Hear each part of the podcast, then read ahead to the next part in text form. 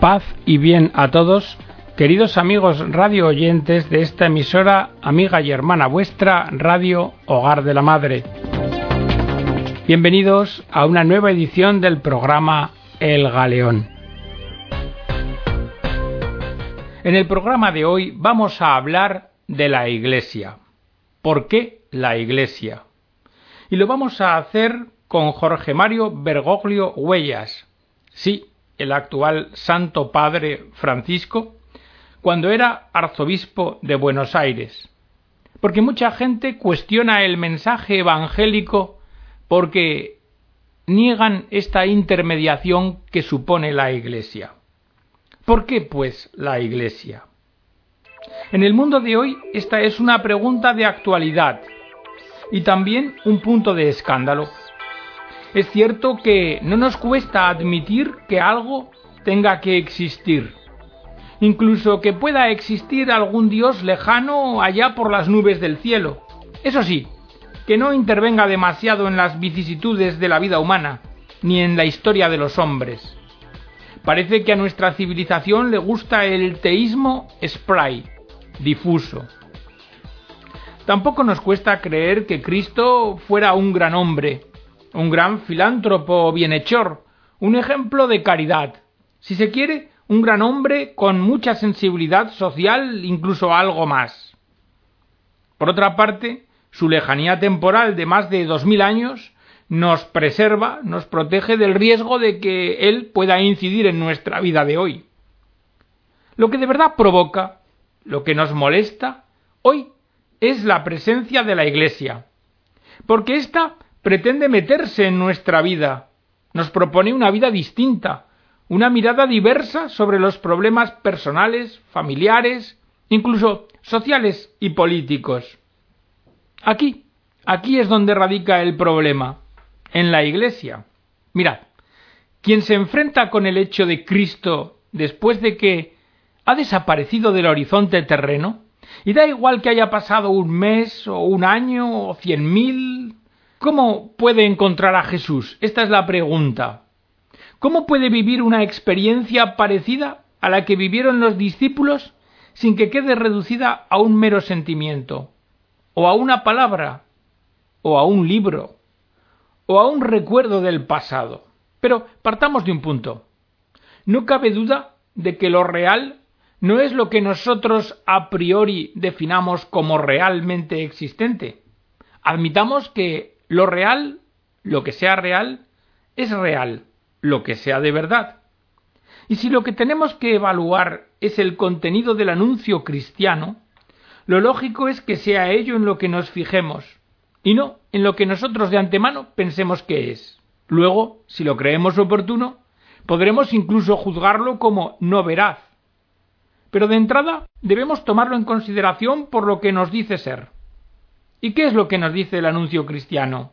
Nos dice que Dios se ha hecho presencia, se ha hecho compañía para los hombres, compañía también actual, y que no nos va a abandonar nunca. Y esta afirmación, esta presencia actual de Dios, de verdad que es lo único que resulta interesante verificar.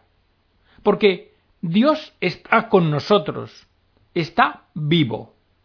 Este es el contenido del anuncio que concierne a Jesucristo. Y cualquier otra cosa estaría en grave contradicción con el método que Dios ha elegido para manifestarse al hombre. Es decir, se trata de liberarse de la idea de que un esfuerzo de identificación con un pasado remoto o su actualización mística constituyan el camino privilegiado para acceder a Dios. Repitámoslo. Dios está presente hoy con nosotros, en nuestro mundo. Al anuncio de Cristo, que no se reduce a que se hizo hombre en Nazaret hace dos mil años, sino que este anuncio se amplía también a que su cuerpo, su presencia humana, continúa con nosotros y se prolonga en el tiempo y en el espacio, este anuncio nos lleva a la pregunta de cómo se produce esta prolongación. Y la respuesta es que esta prolongación se produce a través de la unidad de sus discípulos. Es decir, y aquí llegamos a la Iglesia, a través del cuerpo de la Iglesia, de la comunidad de sus seguidores. Así es como está presente hoy Cristo en el mundo. Nos lo refiere Mateo, en boca de Jesús. Donde dos o más están reunidos en mi nombre, yo estoy presente en medio de ellos. Y yo estaré con vosotros todos los días hasta el fin del mundo. Ahora vayamos al capítulo 10 del relato evangélico de Lucas. Muchos deseaban ver a Jesús, ser curados por él, conocerle. Pero Jesús, Dios hecho hombre, no podía ir a todas partes. Y entonces empieza a enviar a los pueblos a donde él no podía llegar, a aquellos que le seguían más de cerca. Primero a los doce que había elegido, y después a unos setenta discípulos. Los enviaba de dos en dos, para que hablaran a la gente de lo que había sucedido con él. Y los discípulos volvían, regresaban llenos de entusiasmo, porque la gente les escuchaba. Sucedían milagros, y las personas creían y en sus vidas cambiaban. Pero entonces, hagamos una consideración. Mirad, en el primer pueblo al que llegaron los dos primeros discípulos enviados por Jesús, para quienes les escucharan y les acogieran, ¿qué rostro tenía el Dios hecho presencia humana? ¿Qué aspecto mostraba? Pues la cosa es clara. Tenía el rostro y el aspecto de esos dos enviados. Pues Jesús, en efecto, les había dicho al instruirlos en el momento de partir, quien a vosotros oye, a mí me oye. Y de ahí, pues de ahí la continuidad de la Iglesia. Oíd, la Iglesia de los apóstoles, como la Iglesia de hoy, cree que Jesús resucitó, que está vivo y presente en la unidad de los cristianos. La Iglesia pretende ser el cuerpo de Cristo, la continuidad, la prolongación misteriosa de su presencia humana en el mundo. La Iglesia nos advierte que Dios no ha venido al mundo, que no se ha establecido como hombre en la historia solo y exclusivamente durante un momento pasajero, transitorio, como para luego ser recordado vagamente en una memoria abstracta de aquella época. No.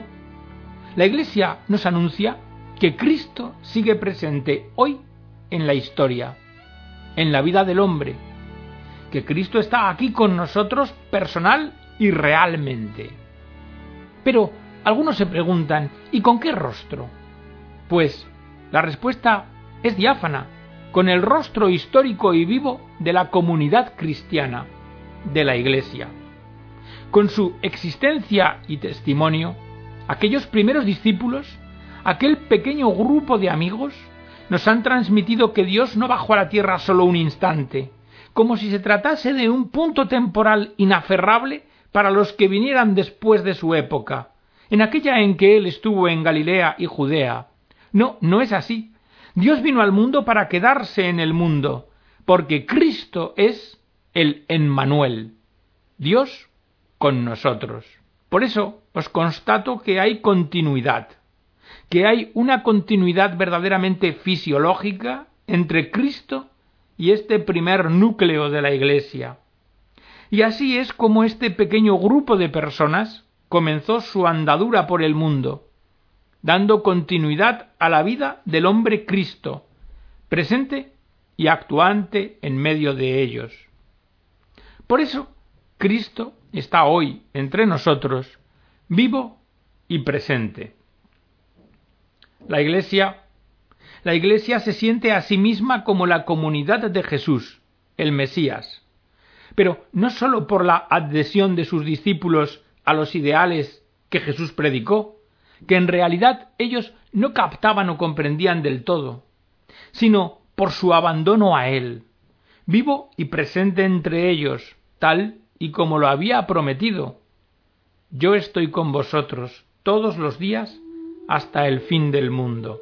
Y haciendo esto los discípulos se adherían verdadera y realmente a lo que les había enseñado, a saber, que su obra, la de Cristo, no era una doctrina, no era una teoría ni una ideología, tampoco una inspiración para llevar una vida más justa, no, sino que su obra era Él mismo, enviado por el Padre como compañía para el camino del hombre.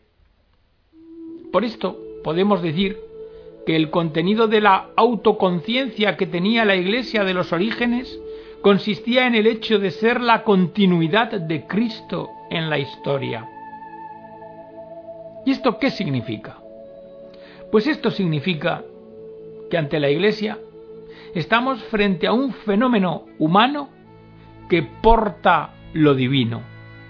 Un fenómeno humano portador de lo divino. Es decir, la Iglesia se propone como una realidad humana y divina al mismo tiempo. Quede esto claro a todos. Un fenómeno humano portador de lo divino. Y de esta forma la Iglesia replantea, con todo su escándalo, y en cada época, el problema que Cristo suscitó. Hoy la Iglesia es la prolongación de Cristo en la historia, en el tiempo y en el espacio.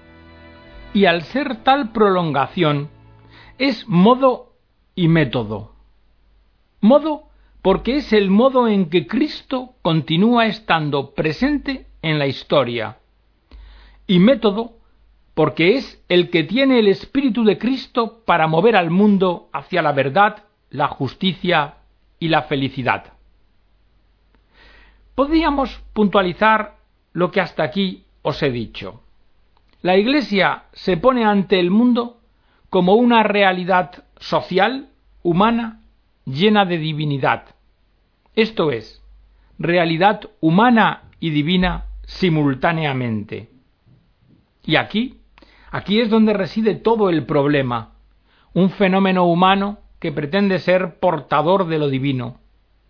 Un fenómeno, la Iglesia en la historia humana, que replantea con todo su escándalo el problema que Cristo suscitó.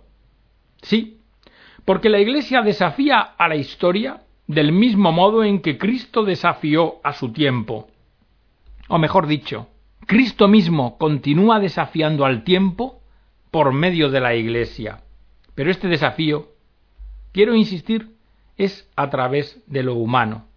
De lo humano con todos sus límites, porque lo humano forma parte imprescindible de la naturaleza de la Iglesia y por tanto a nadie puede servir de coartada para ser una objeción. Es la Iglesia la que, siguiendo la palabra de Dios, afirma que llevamos un tesoro en vasos de barro.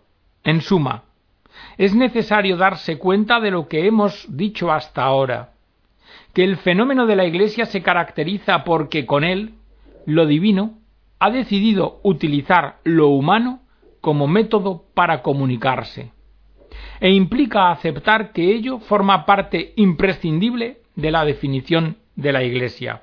Es verdad que esto pudiera parecer absurdo. ¿Por qué? Por la limitación de los hombres. Pero si se reconoce que la Iglesia se define de este modo, ninguna objeción al cristianismo podrá en buena lógica tomar como motivo o pretexto la desproporción, la inadecuación o el error de la realidad humana que conforma la Iglesia.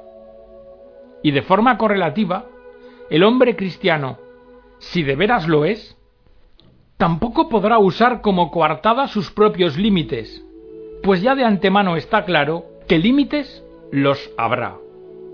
Por eso, como hemos visto en la actitud de San Pablo, el cristiano, al tiempo que tiende todo él a pedir el bien al Señor, es sincero y juzga con dolor su propia incapacidad, de la que no obstante Dios mismo se sirve.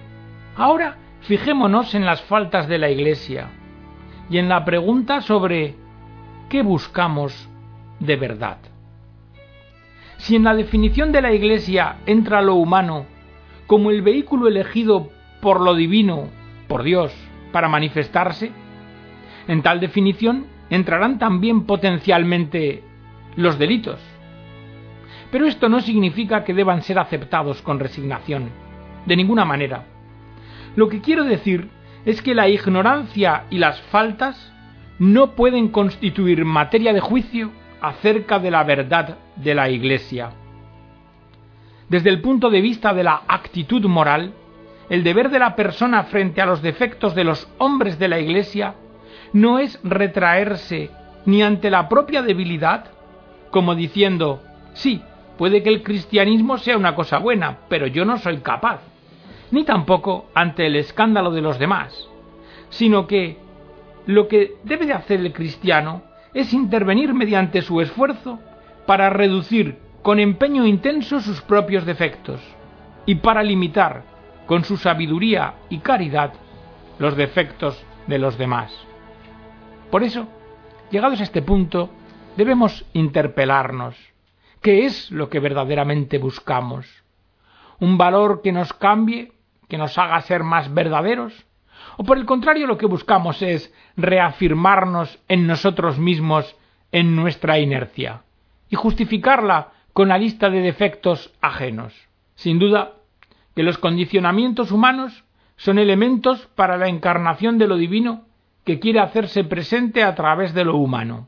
Esto es así. Y justamente esta humanidad de la Iglesia es la que permite ahora, como hace dos mil años, vivir un encuentro concreto con el Dios hecho carne, poder vivir una experiencia, una verificación de la pretensión de Cristo de estar presente entre nosotros, de la pretensión de la Iglesia de ser su cuerpo, por tanto, si la Iglesia está formada por hombres, es claro que cada uno de los condicionamientos humanos, temperamento, mentalidad, factores ambientales, histórico-culturales, cada uno de estos condicionamientos constituye un elemento para esa encarnación de lo divino que la Iglesia sostiene como la propia naturaleza de su ser y también como el contenido de su mensaje. Esto es, lo divino se encarna verdaderamente, usa verdaderamente lo humano como instrumento suyo, y no le resultan vanos e inútiles sus factores contingentes,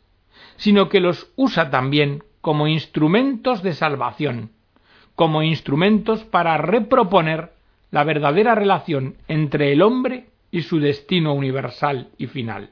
Si alguien duda de lo que hasta ahora llevamos dicho, que sepa que cabe una verificación experimental.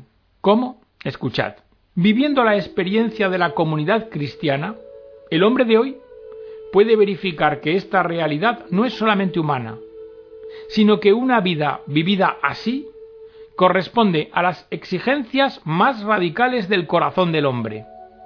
Permite encarar las circunstancias y los problemas de cada día con una mirada más realista y verdadera, y también permite experimentar ya, aquí y ahora, el ciento por uno, como dijo Jesús y nos relata el evangelista Marcos, el ciento por uno en el amor, en el trabajo, en la vida social, incluso en el dolor y en el sufrimiento. El criterio de verificación experimental al que la Iglesia quiere someterse tiene que ver con su correspondencia en relación a esas exigencias más elementales del hombre en su expresión más auténtica. Es como si la Iglesia, siguiendo a Jesús, le dijera al hombre, conmigo obtendrás una experiencia de plenitud de vida que no vas a encontrar en ninguna otra parte.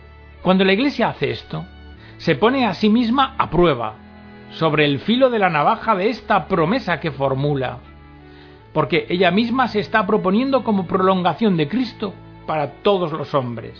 Y por otra parte, cualquiera de nosotros no hace sino buscar esa mayor plenitud, aun incluso en las más simples contingencias cotidianas. Ahora bien, hay un presupuesto que debéis tener claro.